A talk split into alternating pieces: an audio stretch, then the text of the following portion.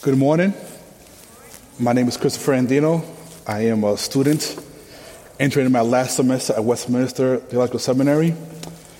Uh, it's a long seven year journey, but the Lord has been faithful throughout, and by God's grace, I'm finally graduating. Um, I'm also going to be helping out with the Mercy Ministry in their Spanish uh, service that they want to start. So you get to see me more often now every Sunday. So it's a privilege and honor to serve with you guys. And I'm also privileged and honored to preach His word. Nothing fills my heart than His word, and nothing fills my heart even more than be able to expound it and preach it. It's a privilege to be called to preach. Um, it's a privilege I don't take lightly. So, no further ado, let's begin by opening up our Bibles or in your bulletin to Romans chapter 5. It will be reading the first 11 verses of Romans 5.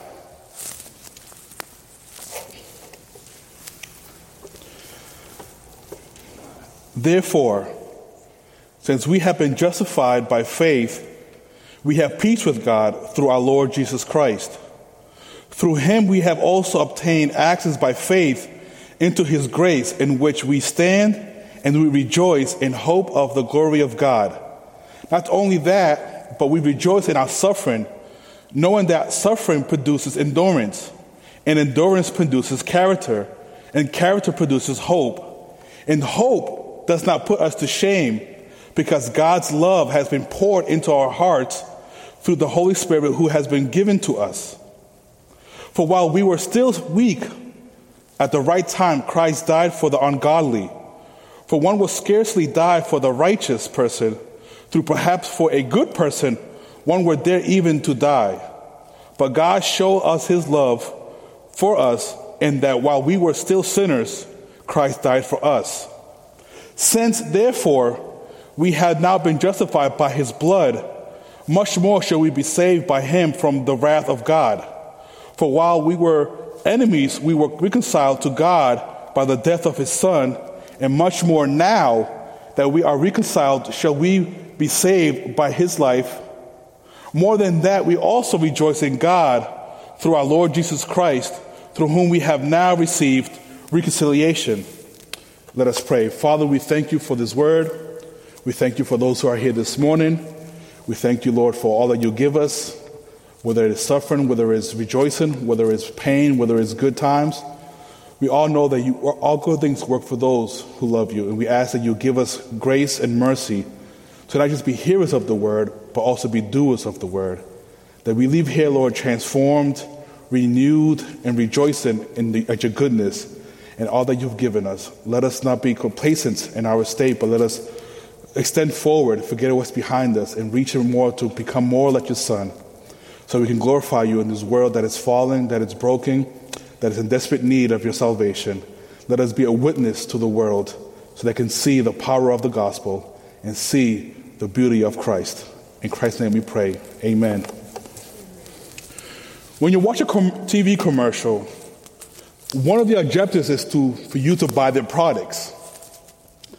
And they do this by telling you the benefits of their products. So a phone company would say, if you buy my phone, you get a certain amount of access, you get unlimited internet, you get a better phone company. Or if you, same with insurance company, when you go to them, they offer you, hey, you get better coverage, you get better things. So in all, in all um, seriousness, they're trying to convince you to buy their product by giving you the benefits of buying their product. In a more holy way, in a much better way, the Apostle Paul is telling the church of the benefits of their justification. And the Apostle Paul has five benefits to his justification. The first benefit is that we have peace with God. And we'll read verses 1 the second benefit is that we have access to God because of that peace. We'll be reading verse 2. And the third benefit is that we persevere in our trials. And the fourth one is that we receive the love of God. And the fifth and last one is that we are certainty of our salvation. So those are the five benefits that Apostle Paul wants to remind the church of the justification. Let us look at the first benefit. The first benefit is that we have peace with God. Look back to me at verse 1. Look what it says. Therefore, since we have been justified by faith, we have peace with God through our Lord Jesus Christ. One of the first things that Paul addresses in our justification is our standing with God. He tells us that since we have been justified, we now have peace with God. Now, what does it mean to have peace with God? So, to have peace with God means that any hostility that existed between me and God is no longer there. It has ended, it has ceased. The reason why we were hostility with God was because of our sin. Our sin separated us from God. Our sin caused us to hate God. And the things and hate and also caused us to hate the things of God. It caused us to want nothing to do with God. Because of this, we were under God's wrath. And we also became enemies of God. But through Jesus Christ, we now have peace with God. And this peace is not just an internal, subjective peace, it's an objective reality. It is true.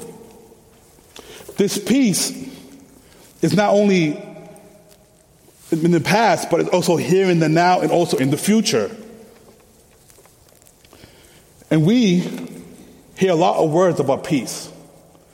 And it's good to define what peace is, especially in our times when we talk about peace and people want peace, peace in the streets. There's unrest, there is chaos, there's protest, there is hate, there is violence. It is good to get a good definition of peace. Protesters, citizens, even corporations, they are seeking to answer the question and desire for peace. They're asking the question how can I make things right? And what can I do to make my society right? These questions manifest themselves in a question like should I wear a mask or not? Should I protest or should I object these objections? We are looking for a way to, to be at peace with ourselves and with the world. This longing is the longing for justification to be made right. But Paul telling us here that no amount of human effort or virtue singing will bring us the peace that we desire. If you don't have peace with God first, we will never have peace in this world. And Paul makes this even more emphatic when he says the word therefore in verse 1. What is Paul referring to? Well, Paul was referring to is what he said in chapter 4 that our justification is not by works, but by faith. This justification brings us peace with God, the Father. And God and I are no longer at war with each other. There is no strife between us. Paul is honing down that you have been justified by faith. He's using another strong word when he says since. It is a statement of certainty. It is something that already happened and that we don't have to wait for. Our justification immediately brings us with peace with God. And it's something that we hope that would happen. It's something that we know has already happened.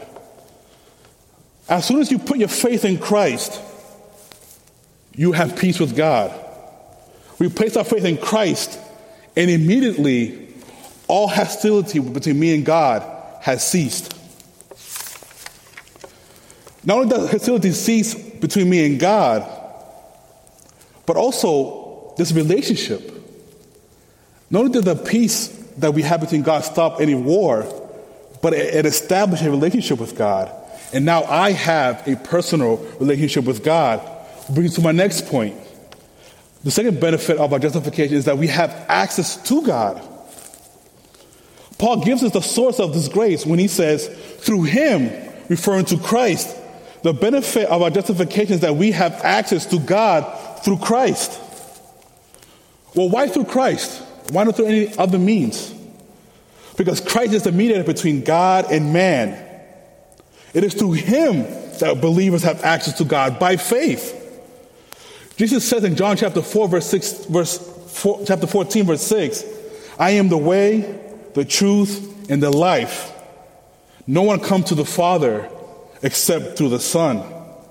Because of Christ, we have direct access to God the Father. John MacArthur puts it well when he says, For the Jews, the idea of having direct access or introduction to God was unthinkable. Because we, to see God face to face was to die, end quote. If you read your Old Testament, you will see that only a select few had access to God. Only the priest can enter the holies of holies. And the Gentiles had, could only come to the outer courts, and that's it. But through Jesus Christ, all of us have direct access to God. The Jew, the Gentile, the priest, the pastor, the layperson, white, black, Spanish, woman, all have access to God directly. And the, and the third and the second point to that is what does his access to God give us? It gives access to his grace. Through faith in Christ, we are given grace, which is a power not only to save us, but to keep us saved. Now, what is grace? It is God's undeserved favor, and this undeserved favor is a free gift of God. It is free because we didn't work to earn it. It was given to us because of Christ. Grace is an action of God that works in us to change our, to change us our capacity, to give us capacity for work, for suffering, and for obedience. This grace produces real, practical outcomes in people's lives, like being sufficient for good deeds, like enduring the thorn in the flesh, like being able to work hard this grace overflows in powerful, practical helpfulness from God in our daily lives when we need it most. Grace also preserves us in our faith.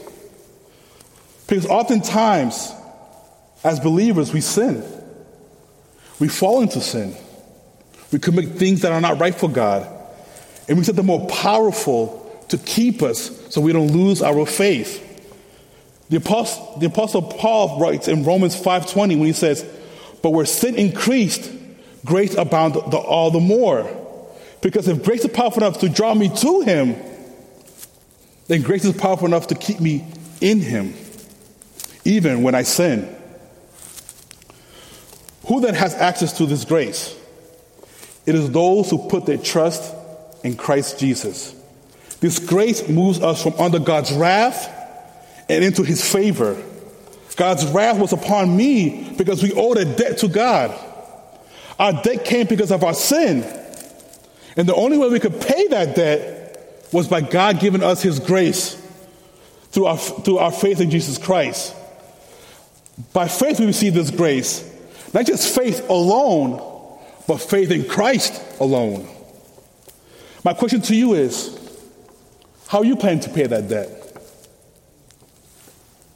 What are you, who are you putting your faith in? Your faith in?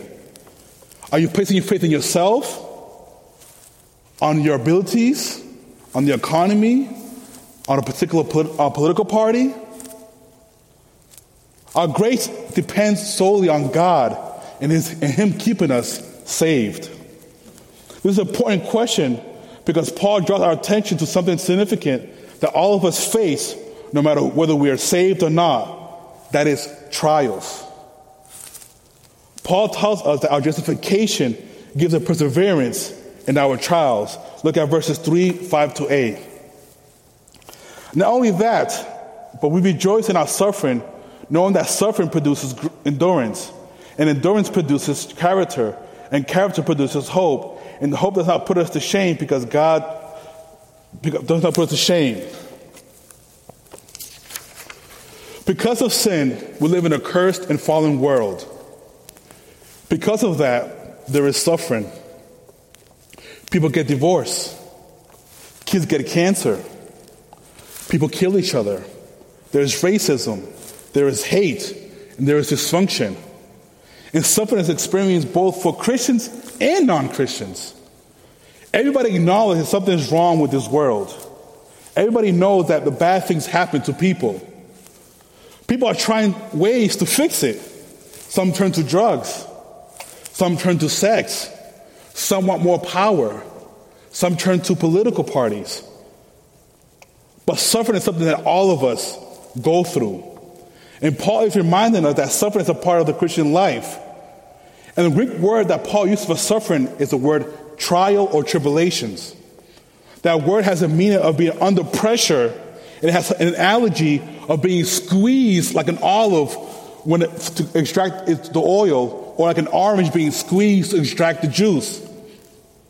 That tribulation that Paul is speaking about is not common to all people, but it's what happened to those, particularly who are suffering for the sake of Christ. One of the hardest promises that Scripture gives us is that we will suffer and that, that we will be under the pressure of Satan, the world, and the flesh. Paul told Timothy in 2 Timothy 3:12, all who desire to live godly, godly in Christ will be persecuted. We see it today, don't we? We see how we're being attacked as believers. We see how it's becoming harder and harder for us to be Christians in our jobs, in our schools, with our neighbors, wherever we go in the streets. How often do we get laughed at for being a Christian? How often do we get mocked for believing in Christ and for standing for truth? But this should not cause us to grow weary as Christians. Instead, we should rejoice. And I have two reasons why.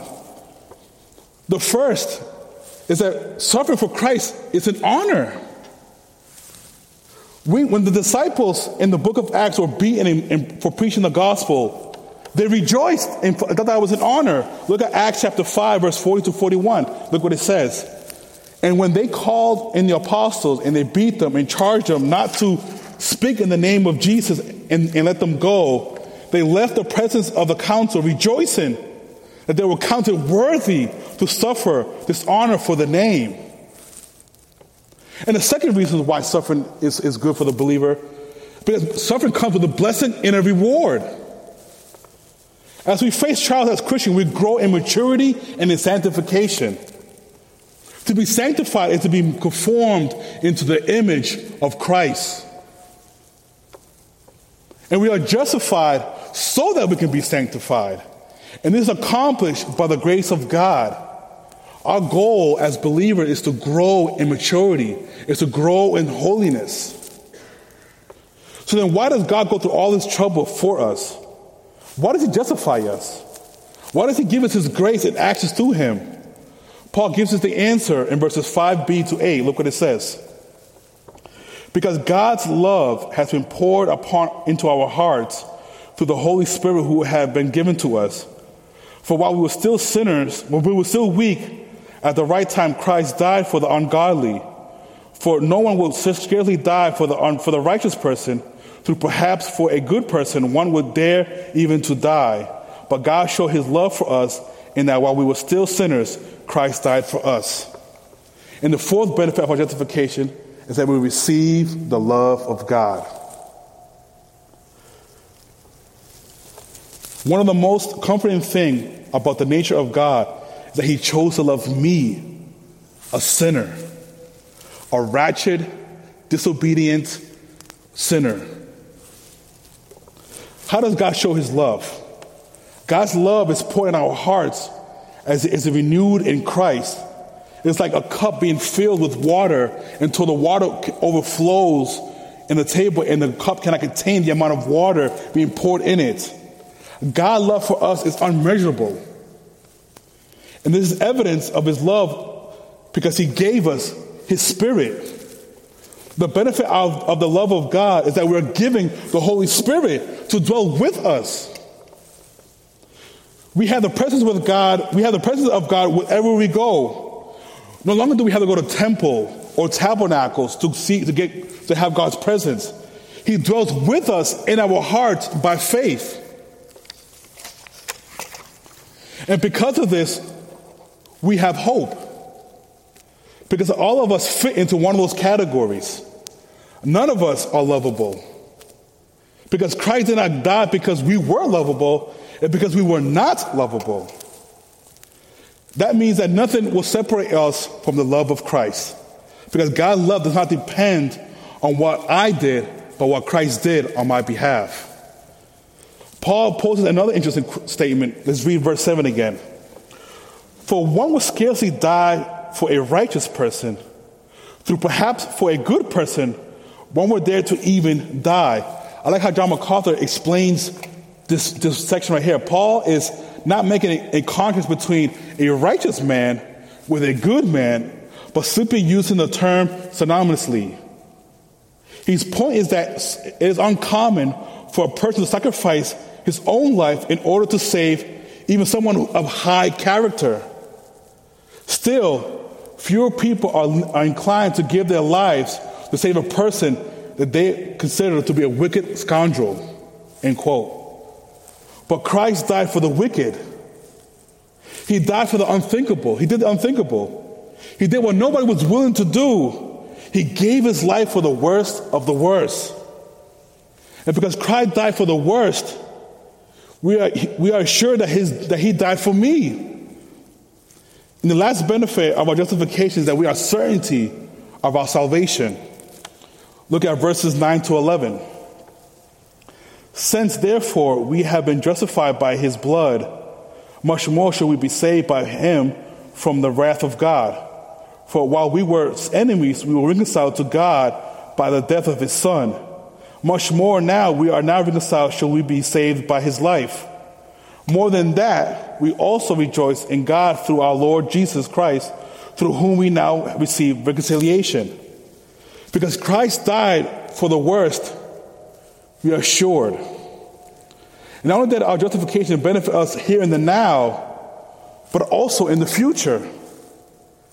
If God has already did all the difficult work for us, justifying us by, justifying us by Christ's blood and dying for the ungodly, how much more can we depend to accomplish the easier task, which is to keep us, to save us from the wrath of God? Because we are justified by faith in Christ, we move from children of wrath and we become adopted sons and daughter of God. I hear, it all, I hear it say all, all, all the time that all of us are children of God. But the Bible doesn't support that. We all are God's creation. But the Bible says in John chapter 1, verse 12 and 13, but to all who did receive him, who believed in his name, he gave the right to become children of God, who were born not of blood, nor of the will of flesh, nor of the will of man, but of God. I am a child of God by my faith in Christ. Therefore, God's wrath is no longer upon me. Christ took the penalty that I deserved and he delivered us from the judgment that awaits those who do not believe in Christ. Christ's work reconciled us back to God. Now, what does it mean? It means that now me and God have a personal and intimate relationship. Because of our sin, we were separated from God, but now through Christ's death and resurrection, I'm reconciled, I'm reconciled back to God, and Christ brings me to a right relationship with God the Father, and we are no longer enemies, but now we are friends. This then secures our future. Not only because we worked, not because we worked to earn it, but because God's love for us through his son Jesus Christ. It's like being invited to a wedding. When you get invited to the wedding, you don't come to the wedding. When you get invited to the wedding, you come and you respond and you say yes. You don't live up to the day of wedding whether you question or not whether or not you're invited. You go with confidence, knowing that when you are invited, it's sure when you go to the wedding, you're sure that your name is going to be on the list. It was the same for us. When we put our faith in Christ, we are assured that our name is going to be written in the book of the Lamb of Life. So the believer doesn't live in lack of confidence, but he lives with confidence because he knows who he's put his trust in. His trust is not in himself, but is in Christ. So the believer lives his life with the assurance that my salvation is secure, not because I've earned, worked to earn it, it's because Christ did it for me. This is sufficient for us to live a life of confidence, not in arrogance, but in confidence. The Christian doesn't live his life for the here and the now, but we live for the next as well. We know that what happens when we die, we go to the Father where we will live in peace and joy because of the blood of Christ has given me access to the Father. Our boast is not because we earned God's love by our own effort, because Christ died for me to give me life now and also in the next. And now I, am, I can scream, Abba, Father, because of my relationship with God the Father. Now, as I close, I pray and hope that when you are when you hear about your word justification, that you remember the benefits of our justification. Remember that you have peace with God, and that peace gives us access to Him. And because we have access to Him, we have His grace. And because we have His grace, we can persevere in our trials. We are able to persevere because God loves us. And because God loves us, we are certain of our salvation. God the Father and Christ the Son made a total one sided sacrifice to reconcile us. We sacrificed nothing. Christ bore on the cross the full judgment that we deserve for our rebellion against God. As a result, through Him, we gain forgiveness and countless other blessings that come through being in right relationship with God. We rightly join with the heavenly angels in highest, giving highest praise to God for reconciling Himself to us in Christ. Let us pray. Father, we thank you for this word. We thank you for giving us your Son. We thank you for allowing your Son to die for us in our behalf. Thank you, Jesus, for coming down, taking on the human flesh, suffering, taking on the death that we deserve on the cross to give us life and hope. Thank you, Spirit, for dwelling in us to illuminate God's word so we can be able to rejoice and be glad in it and to read it daily in our lives. Thank you for everything you've given us. Let us rejoice and be glad that we have all that we need in Christ Jesus. Amen.